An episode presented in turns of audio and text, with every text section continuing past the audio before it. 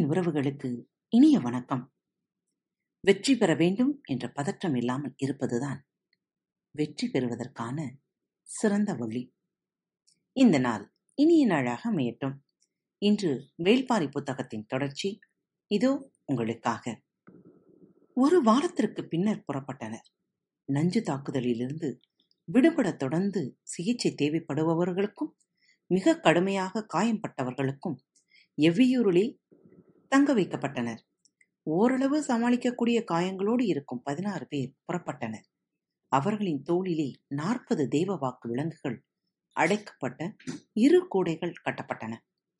திரையர்களின் இக்கூட்டத்திற்குள் பரம்பின் வீரர்கள் 60 இருந்தனர். நீலன் உள்ளிட்ட அவர்கள் 6 பேரும் நல்ல உடல்வாகு கொண்டவர்கள்தான். அப்படிப்பட்டவர்களை தேர்வு செய்துதான் இக்கூட்டத்தோடு இணைத்தான் பாரி. ஆனாலும் திரையர்களுக்கும் இவர்களுக்கும் இடையே இருக்கும் வேறுபாடு எளிதில் தெரியக்கூடியதுதான். இவர்களுக்கு இன்னல் ஏதும் வந்துவிடாதா என்று காளம்பன் பதறிய பொழுது பாரி சொன்னான், எதிரிகளின் கவனம் முழுவதும் தேவவாக்கு விலங்குகளின் மீதுதான் இருக்கும். வெற்றி களிப்பில் இருக்கும் அவர்களின் கண்களுக்கு இந்த வேறுபாடு எதுவும் தெரியாது. கைகால்களில் அடிபட்டு உடல் நெளிந்து குறுகி நிற்கும் பலருக்கு இடையேதான் இவர்கள் இருக்கப் போகிறார்கள். எனவே கவலை வேண்டாம் என்று சொல்லி பாரி சற்றே நிறுத்திவிட்டு சொன்னான், ஒருவேளை இவர்கள் கண்டறியப்பட்டால் எப்படி மீள்வது என்று அவர்களுக்கு தெரியும். இந்த 60-ல் நீலன் மட்டுமே சிறந்த வீரன். மற்றவர்களுக்கும் திறமை மிக்கவர்கள்தான். ஆனால் போரிடுவதில் அல்ல, அதற்குத்தான் நீங்கள் இருக்கிறீர்களே என்று சொல்லி வழி அனுப்பினான். எவ்வியூரிலிருந்து அவர்கள் புறப்பட்டனர். நாள்கள் அதிகமானதால் ஐயம் வந்துவிடக்கூடாது என கருதி எங்கும் தங்கவில்லை. ஓர் இரவு 2 பகல்களில் 3 மலைகளையும் கடந்து அடிவாரம் வந்தனர். பரம்பின் எல்லையை விட்டு அகன்று சமதள காட்டின் உட்பகுதியிலிருந்த கல் மண்டபத்துக்கு தன் கூட்டத்தோடு வந்து சேர்ந்தான் காளம்பன். அவனது வரவை எதிர்நோக்கி இருந்தனர் பாண்டிய நாட்டு வீரர்கள். காளம்பன் இரு கூடைகளில் எண்ணற்ற தேவவாக்கு விலங்குகளோடு வந்தது அளவற்ற மகிழ்ச்சியை தந்தது. அனைவரையும் தேரிலே ஏற்றி உடனடியாக மதுரை நோக்கி புறப்பட்டனர். மணவிழா முடிந்து 3 வாரங்களாகியிருந்தன. தனது வாழ்வில் காணாத பெரும் விழாவினை கண்டு முடித்த மதுரை இயல்பு நிலைக்கு திரும்பிக் கொண்டிருந்தது. பெரும்பாலான விருந்தினர்கள் விழா முடிந்து புறப்பட்டு விட்டனர். மிகச்சிலர் மட்டுமே இன்னும் இருக்கின்றனர். பொச்சுவை இப்போது பாண்டிய குல இளவரசி. இப்பேரரசின் குல வழக்கமும் அரசு விதிகளும் எளிதில் புரிந்து கொள்ளக்கூடியவை அல்ல. ஒரு பேரியக்கத்துக்கு நடுவில் சிக்கி நகரும் சிற்றுயிராக தன்னை உணர்ந்தாள். தனது போக்கில் எல்லாம் போய்கொண்டிருந்தன. யாரால் எங்கு எது முடிவு செய்யப்படுகிறது என்பதை அவளால் எளிதில் கண்டறிய முடியவில்லை. அவளது கண்கள் எப்போதும் தேடிக்கொண்டிருப்பது சக்கரவாக பறவைகளையும் சுகமதியையும் தான். நாள்தோறும் பார்க்க ஆசைப்பட்டும் சுகமதி பொச்சுவையின் கண்களில் படவே இல்லை. அவளால் தான் இருக்கும் இடத்திற்குள்ளே எளிதில் நுழைய முடியவில்லை என்பதை புரிந்து கொண்டாள் பொச்சுவை. 2 வாரங்களுக்கு மேல் காத்திருந்த அவள் பொருத்தமான நேரத்தில் அரண்மைக்கான மொழியில் பேசத் தொடங்கினாள். துறைமுகம் நோக்கிச் செல்ல இருந்த வணிக குடும்பங்களோடு புறப்பட ஆயத்தமாக இருந்தாள் சுகமதி. அரண்மனையிலிருந்து விரைந்து வா என அழைப்பு வந்தது. 3 வாரங்களுக்கு பின் பொற்சுவையை பார்க்க புறப்பட்டாள் சுகமதி. மனதுக்குள் எண்ணங்கள் பேரலையாய் எழுந்து வந்தன. பார்க்க போகும் அந்த கணத்தை நெருங்க முடியாமலும் விலக முடியாமலும் தவித்தபடி அந்த புறத்துக்குள் நுழைந்தாள். ஒவ்வொரு நெடுங்கதவை தாண்டும் பொழுதும் விசாரிக்கப்பட்டாள். எல்லாம் நடுத்தர வயது பெண்கள். பார்வையின் இறுக்கமே விருப்பமற்ற அனுமதியை சொன்னது. எல்லாவற்றையும் கடந்து உள்நுழைந்தாள். பொச்சுவையை பார்க்கும் அந்த முதற் கணத்தில் தனது முகம் வெளிப்படுத்த போகும் உணர்வு என்னவாக இருக்கப் போகிறது? கவலையின் கோடு படியாத, அதே நேரம் அவளின் கவலையை அதிகப்படுத்தாத ஓர் உணர்வு நிலையில் இருக்க தன்னை ஆயத்தப்படுத்தியவாறே அறைக்குள் நுழைந்தாள். சுகமதிக்காக காத்திருந்த பொச்சுவை மலர்ந்த முகத்தோடு அனைத்து வரவேற்றாள். மதுரைக்கு வந்ததிலிருந்து பொச்சுவையின் முகம் இவ்வளவு மலர்ந்து யாரும் பார்த்ததில்லை. சுகமதி திகைத்து போனாள். எளிதில் மயங்கி மகிழும் பெண்ணல்ல பொச்சுவை. அப்படி இருக்க அவளின் முகத்தில் இருக்கும் இந்த மகிழும் காரணம் என்ன? சுகமதிக்கு பிடிபடவில்லை. மனம் ஆழ்ந்து சிந்திக்கத் தொடங்கியது. முகத்தின் குறிப்பை எளிதில் கண்டறிவாள் பொற்சுவை என்பதறிந்து அவளை நேர்கொண்டு பார்க்காமல் சக்கரவாக பறவை கொண்டு இருந்த மேடை நோக்கி இயல்வாய் திரும்பினாள். திரும்பிய கணம் அவளுக்கு அடுத்த அதிர்ச்சி காத்திருந்தது. கூண்டிற்குள் பறவைகள் இல்லை. அவை சுகமதி வினாவை முடிக்கும் முன்னே பொற்சுவை சொன்னால், ஆம் சுகமதி, பறந்துவிட்டன. சட்டென வந்த பொற்சுவையின் மறுமொழிக்குள் இழப்பின் கவலை எதுவும் இல்லை.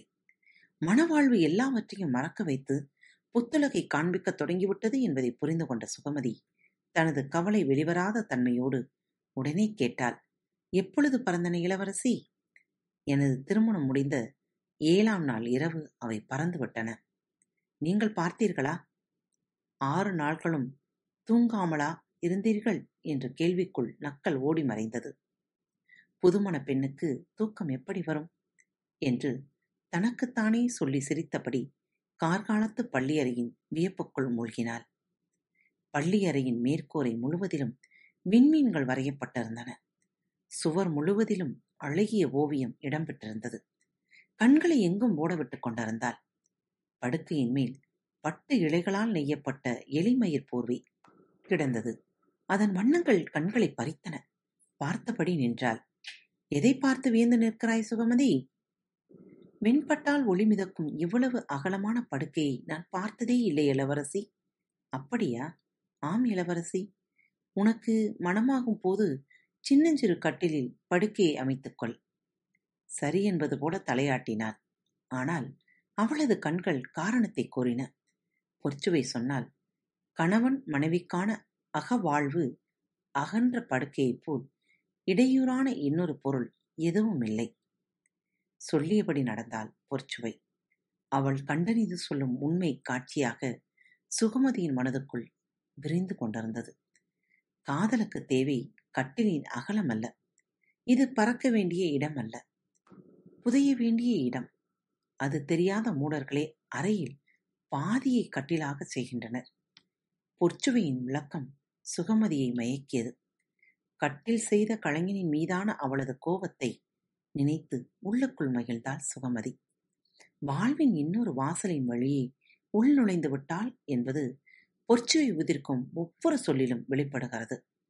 அதனை நினைத்து மகிழ்ந்தபடியே அவளை பின்தொடர்ந்தாள் சுகமதி. அறையை விட்டு வெளியில் வந்தாள் பொற்சுவை.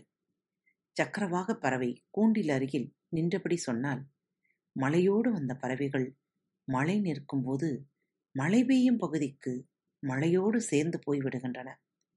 அவற்றின் இறகுகள் எப்பொழுதும் ஈரத்துடனே இருக்கின்றன. அவற்றின் அழகை விட்டு மழையின் வாசனை மறைவதே இல்லை. மழைநீர் மட்டுமே அருந்துகின்றன.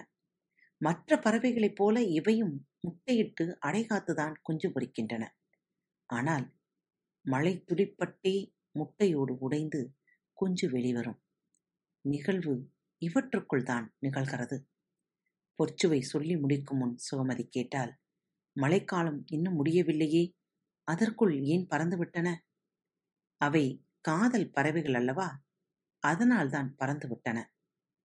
காதல் கொள்வதற்கும் மழைக்காலம் முடிவதற்குள் பறப்பதற்கும் என்ன தொடர்பு இருக்கிறது? சுகமதியின் வினாவை தனது அசட்டு சிரிப்பால் எதிர்கொண்ட பொற்சுவை சொன்னால், படுக்கையில் தனித்திருக்கும் ஒருத்தியை எத்தனை இரவுகள்தான் அவற்றால் பார்த்து கொண்டிருக்க முடியும் அதிர்ந்தாள் சுகமதி. அதுவரை பொற்சுவை பேசிய சொற்களும் மணந்திருக்கும் அவளது முகத்துக்கும் காரணம் அறிய வந்த பொழுது நடுங்கி நின்றாள்.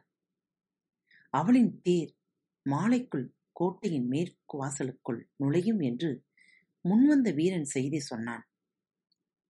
அச்சொல்லில் இருந்து பரவியது பரபரப்பு.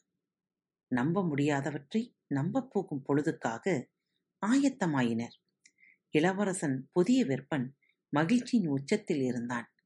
வெற்றி சிறுக்கோடு இருந்த கருங்கை வாணன் அவர்களின் நுழைவை எதிர்பார்த்து மேற்கு வாசல் மாடத்திலே காத்திருந்தான். பேரரசர் குலசேகர பாண்டியனை இவ்வளவு மகிழ்வோடு யாரும் பார்த்ததில்லை. முசுகுந்தர் போன்று நெடுங்காலம் அவர் அருகிலேயே இருக்கும் மனிதர்களுக்கே அது வியப்பாக இருந்தது. மகிழ்வோ துக்கமோ உணர்ச்சியை எளிதில் காட்டிக்கொள்ளாதவர் பேரரசர். அவரது முகக்குறிப்பிலிருந்து அவரை கணித்துவிட முடியும் என்பது பலரும் அறிந்த உண்மை. ஆனால் இன்று பேரரசனின் உடலும் மனமும் பூரிப்பில் திளைத்தன. அதற்கு காரணம் இல்லாமல் இல்லை. உலகமே வியக்கும் அளவிற்கு மிக சிறப்பாக நடந்து முடிந்த திருமணம்.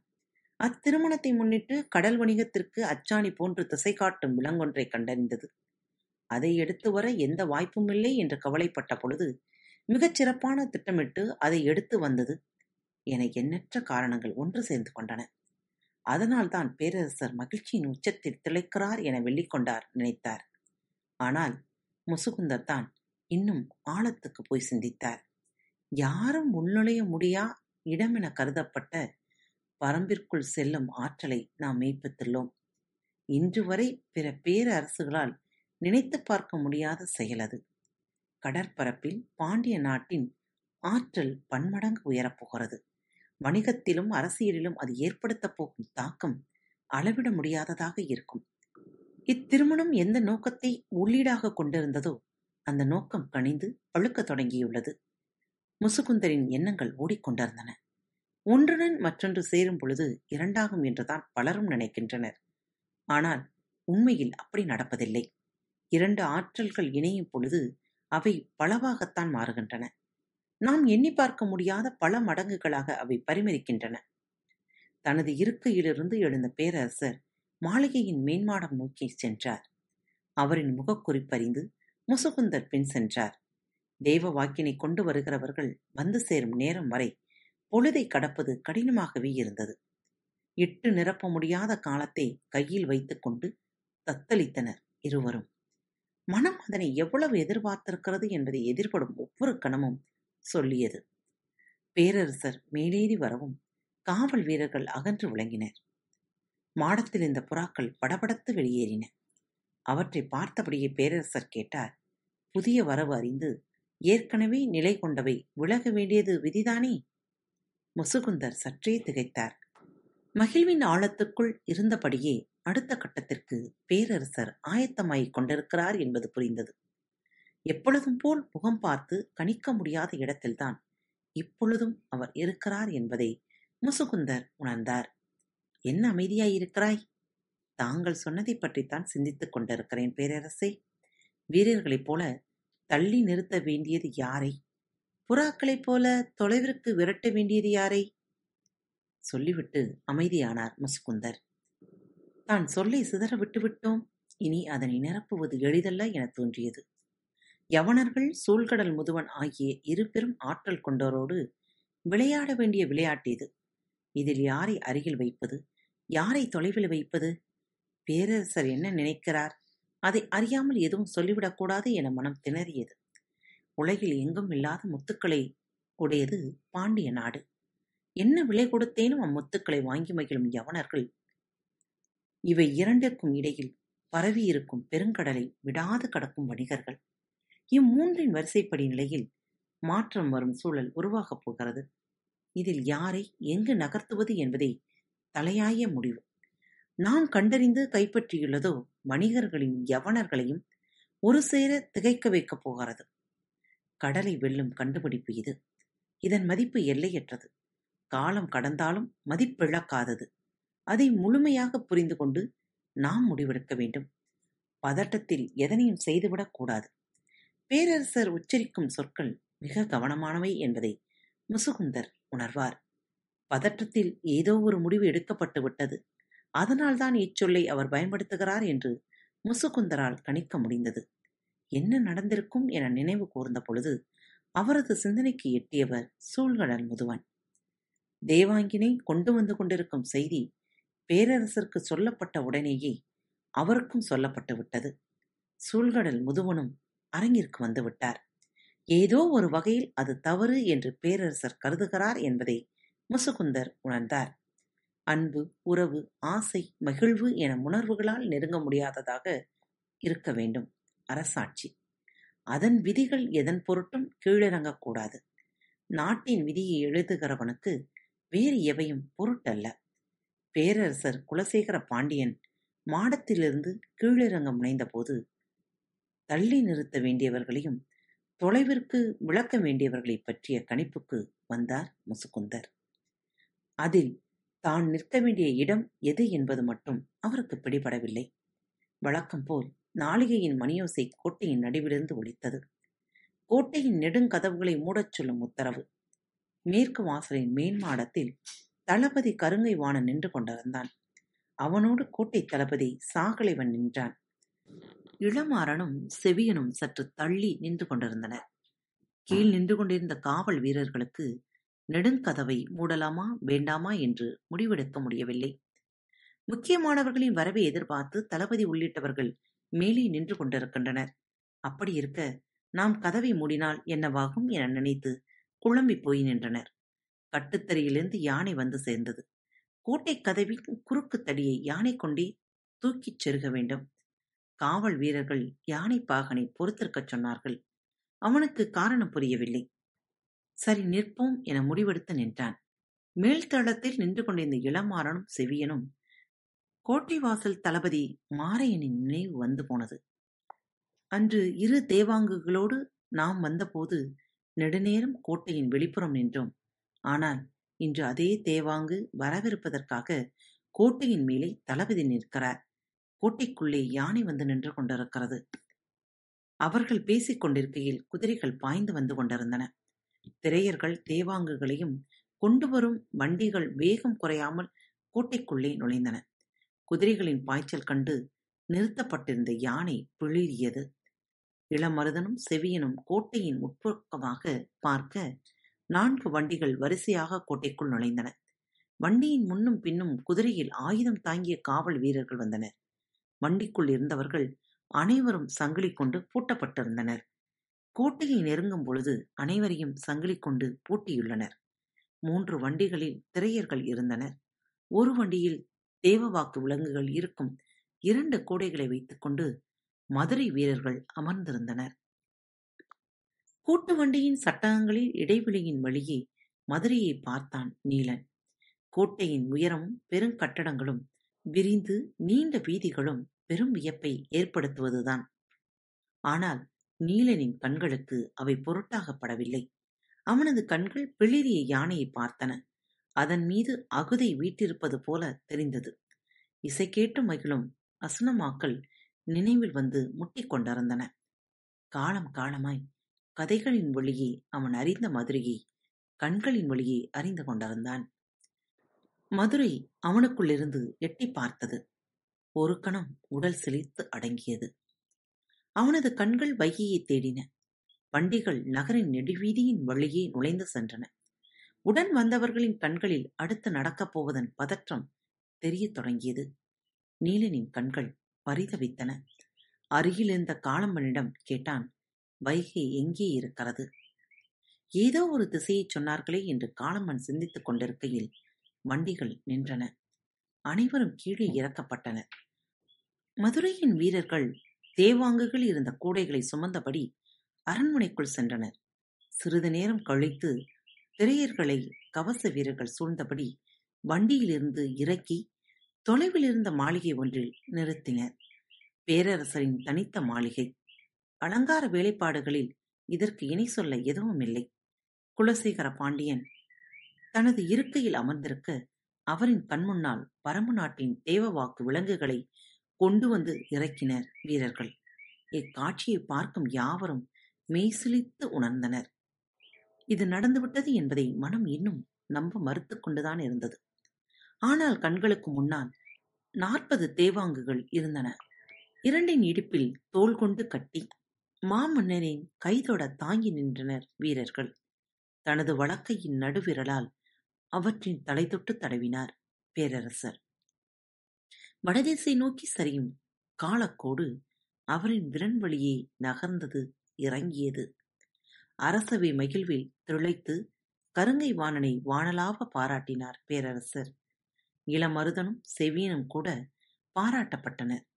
மயிர்கிழார் மகிழ்ச்சியின் உச்சத்தில் இருந்தார். புதிய விற்பனின் கண்கள் அங்கு விலங்குகளை விட்டு அகலவே இல்லை. பாண்டிய பேரரசின் வளமிக்க எதிர்காலத்தை அவற்றின் வட்ட வடிவ கண்களுக்குள் பார்த்து கொண்டிருந்தான். அந்துவன் மிக அடக்கமாக திசைவேளருக்கு பின்னால் நின்று கொண்டிருந்தான். தன் தலைமாணாக்கர்களை நினைத்து பேரறிவின் செருக்கோடு வீற்றிருந்தார் திசைவேழர். கூடையிலிருந்த ஒரு தேவாங்கை பிடித்து வந்து அவரின் கைகளில் ஒப்படைத்தான் மாணவன் ஒருவன். அதை வாங்கியபடி உற்று பார்த்து கொண்டிருந்தார் திசைவேலர். கைகளுக்குள் அடங்கும் ஒரு சின்னஞ்சிறு உயிரினம் கால பெருவொழியின் ஆதி ரகசியத்தை தன்னுள் கொண்டுள்ளது. இயற்கை ஒன்றுக்குள் ஒன்றாக தனது உண்மைகளை மறைத்து வைத்து விளையாடுகிறது. இவற்றையெல்லாம் கண்டறிவதும் இணைப்பதும் புரிந்து கொள்வதும் எவ்வளவு சுவையூட்டக்கூடிய ஒன்று! திசைவேலர் சிந்தித்துக் கொண்டிருக்கையில் கண்டறியப்பட்ட திசை காட்டும் தேவாங்கை எவற்றோடு இணைக்க வேண்டும்? யாரும் புரிந்து கொள்ள முடியாத விளையாட்டை எப்படி விளையாட வேண்டும் என மனதுக்குள் திட்டம் வகுத்துக் கொண்டிருந்தார் பேரரசர். சூழ்கடல் முதுவனை பார்த்து பெருமகிழ்வோடு பேரரசர் கூறினார், 20 தேவாங்குகளை 10 கப்பல்களில் ஏற்றி முதல் பயணத்தை தொடங்குங்கள். காற்றையும் கடலையும் வெல்லும் பயணமாக அது அமையட்டும்.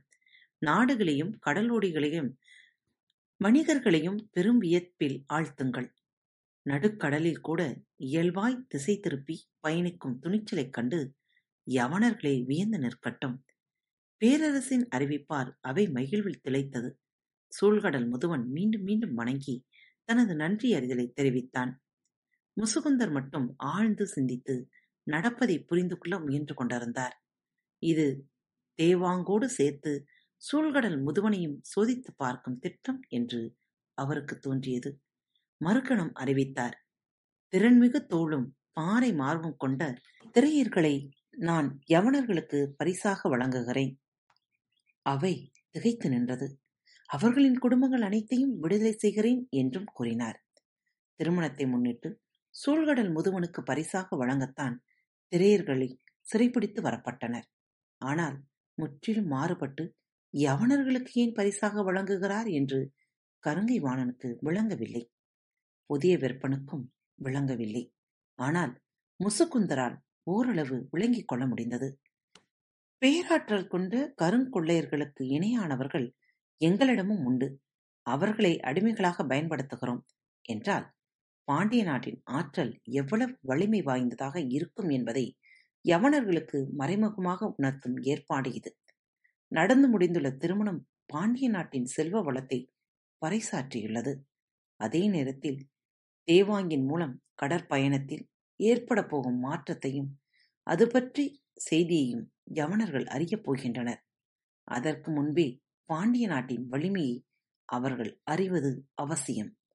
சிதறும் பரல் போல அரங்கு முழுவதும் மகிழ்வின் மொழி பரவி கடந்தது. பேரரசர் இருக்கையை விட்டு அகன்றார். கொண்டு வந்ததில் மீதமுள்ள தேவாங்குகள் அரசின் பாதுகாப்பில் இருக்கட்டும் என்று முடிவெடுத்து அதனை நடைமுறைப்படுத்தும் பணி தொடங்கியது. தனித்த மாளிகையில் நிறுத்தப்பட்டிருந்த திரையர்களை கவச வீரர்கள் வெளிப்புறமாக அழைத்துச் சென்றனர். உள்ளே என்ன நடந்தது என்பது யாருக்கும் தெரியாது. காலம்பனால் நிலைமையை கணிக்க முடியவில்லை என்பதை அவனது முகக்குறி சொன்னது. நீலன் காலம்பனை மட்டுமே கவனித்துக் கொண்டிருந்தான். கடினமான இரும்புச் சங்கிலிகள் பட்டிய கல்லை உரசி நகர அவர்கள் கவச வீரர்களின் பின்னால் நடந்து கொண்டிருந்தனர். காத்திருப்போம். பரம்பின் குரல் மீண்டும் ஒலிக்கும். இப்படிக்கு உங்கள் அன்பு தோழி. அன்பு நேயர்களில் பாரத் வலையொலி பக்கத்தை தேர்ந்தெடுத்து கேட்டுக்கொண்டிருக்கும் உங்கள் அனைவருக்கும் மனம் நிறைந்த வாழ்த்துக்கள், நன்றிகளும். பாரத் வலையொலி பக்கத்தின் நிகழ்ச்சிகள் உங்களுக்கு பிடித்திருந்தால் மறவாமல் லைக், ஷேர் மற்றும் சப்ஸ்கிரைப் செய்யுங்கள். நிகழ்ச்சிக்கான மதிப்பெண்களை ஸ்டார் உருவத்தில் மறவாமல் கொடுங்கள். நிகழ்ச்சி பற்றிய கருத்துக்கள் இருப்பின் கீழே குறிப்பிடப்பட்டுள்ள இமெயில் முகவரிக்கு அல்லது உங்களது மெசேஜ் பாக்ஸில் ரெக்கார்ட் செய்து தாராளமாக அனுப்புங்கள். உங்களது கருத்துக்கள் தான் இந்த நிகழ்ச்சி மேலும் மேலும் வளர உதவி செய்கிறது. மறவாமல் எழுதி அனுப்புங்கள். இப்படிக்கு உங்கள் அன்பு தோழி.